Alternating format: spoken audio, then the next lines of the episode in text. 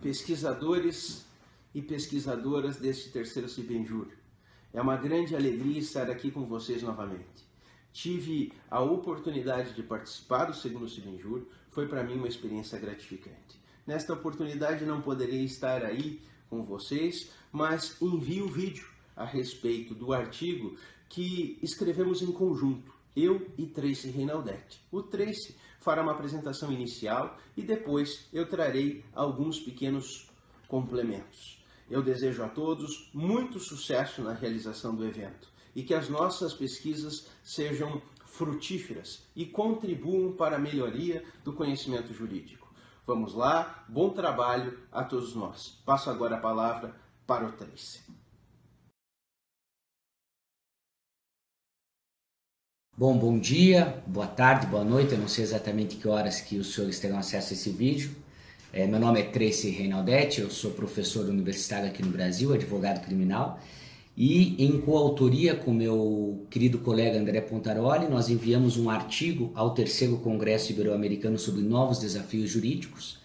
Uh, dizer, queria dizer antes de mais nada que é um prazer participar desse congresso e poder expor aqui em breves minutos qual é a essência do nosso artigo.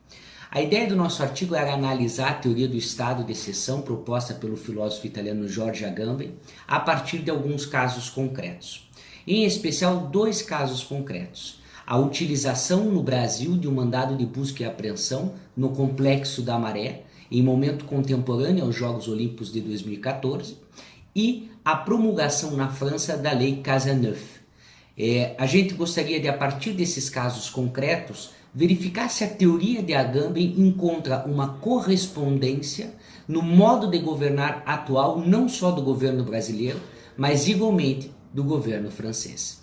Para tanto, a gente dividiu o nosso artigo em duas grandes partes. Na primeira parte, a gente faz uma exposição da teoria do estado de exceção de Agamben, mostrando quais são as características desse estado de exceção e mostrando um posicionamento muito claro do filósofo italiano no sentido de que o estado de exceção não é mais algo que acontece pontualmente nos governos, mas muito mais do que isto, é uma nova forma de governar.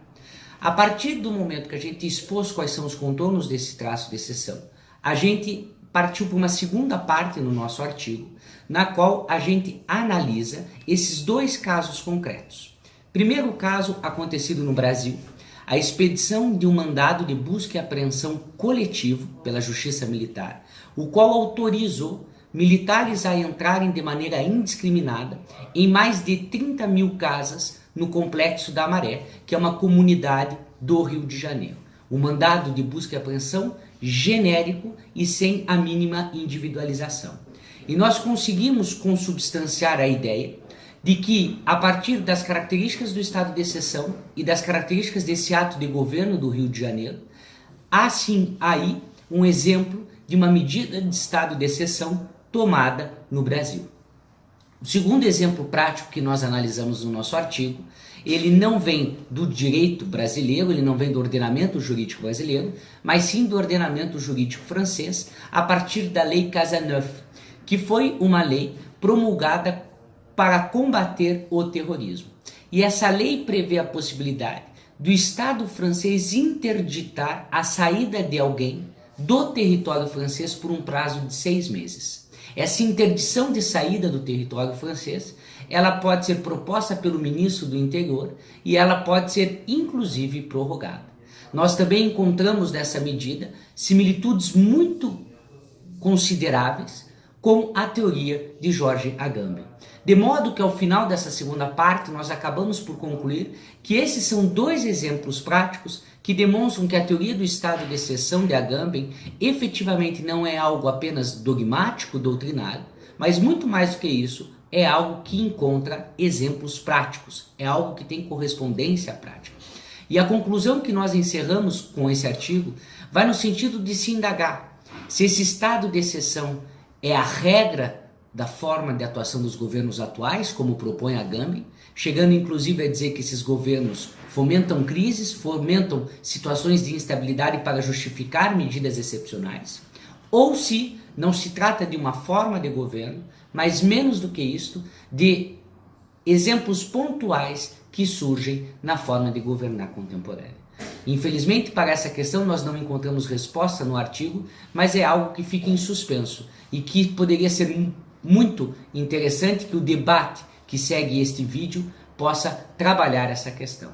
O estado de exceção é uma nova forma de governar ou se trata de medidas pontuais que a gente pode encontrar nos governos democráticos atuais? Muito obrigado pela participação, saúdo a todos, um forte abraço, até sempre.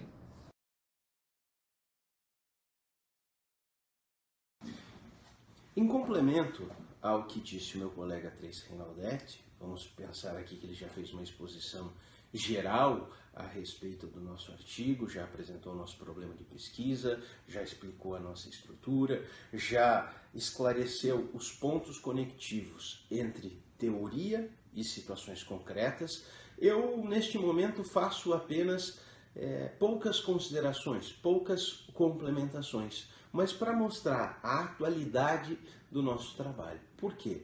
Porque os casos referidos, e aqui eu me apego ao caso brasileiro, aconteceram lá no ano de 2014. Nós falamos a respeito da ocupação do complexo da Maré.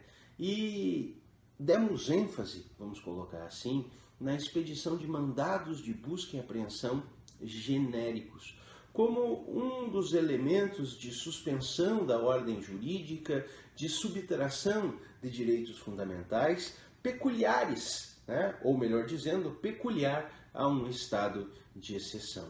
Mas veja bem, isso foi lá em 2014. Hoje, em 2018, temos uma situação muito parecida, talvez mais grave do que aquela de 2014, porque o estado do Rio de Janeiro, vocês sabem, se encontra sob uma intervenção militar. E medidas como aquela se repetem hoje, em 2018. Quer dizer, se naquele momento o problema tivesse se resolvido por meio de medidas excepcionais, não precisaríamos hoje da repetição dessas medidas excepcionais. Mas é o que se tem em vigência ainda hoje. Verificamos, tal qual naquele caso, expedições de mandados de busca e apreensão genéricos. Veja só, nós temos uma repetição pouco tempo depois daquele mesmo processo anterior, o que de certa forma revela um acerto das colocações, das inserções no artigo a respeito de se ter o estado de exceção não como o nome diz, como exceção, mas como uma regra, como uma forma que vem se tornando usual de governar. É isso que não se pode acontecer. E é isso que quisermos demonstrar com o artigo, que se é exceção, se implica em medidas gravosas, medidas que passam por cima de direitos fundamentais, não poderíamos ter uma repetição, não poderíamos ter isso como uma forma, como um exercício do direito de governar. Estas são algumas poucas palavras em complementação ao que o meu colega já disse, ao que o meu colega Tracy Rinaldetti já trouxe. Digo a vocês, mais uma vez, que é uma grande honra participar, pelo menos no meu caso, pela segunda vez, deste evento por vocês realizados, o Cibenjur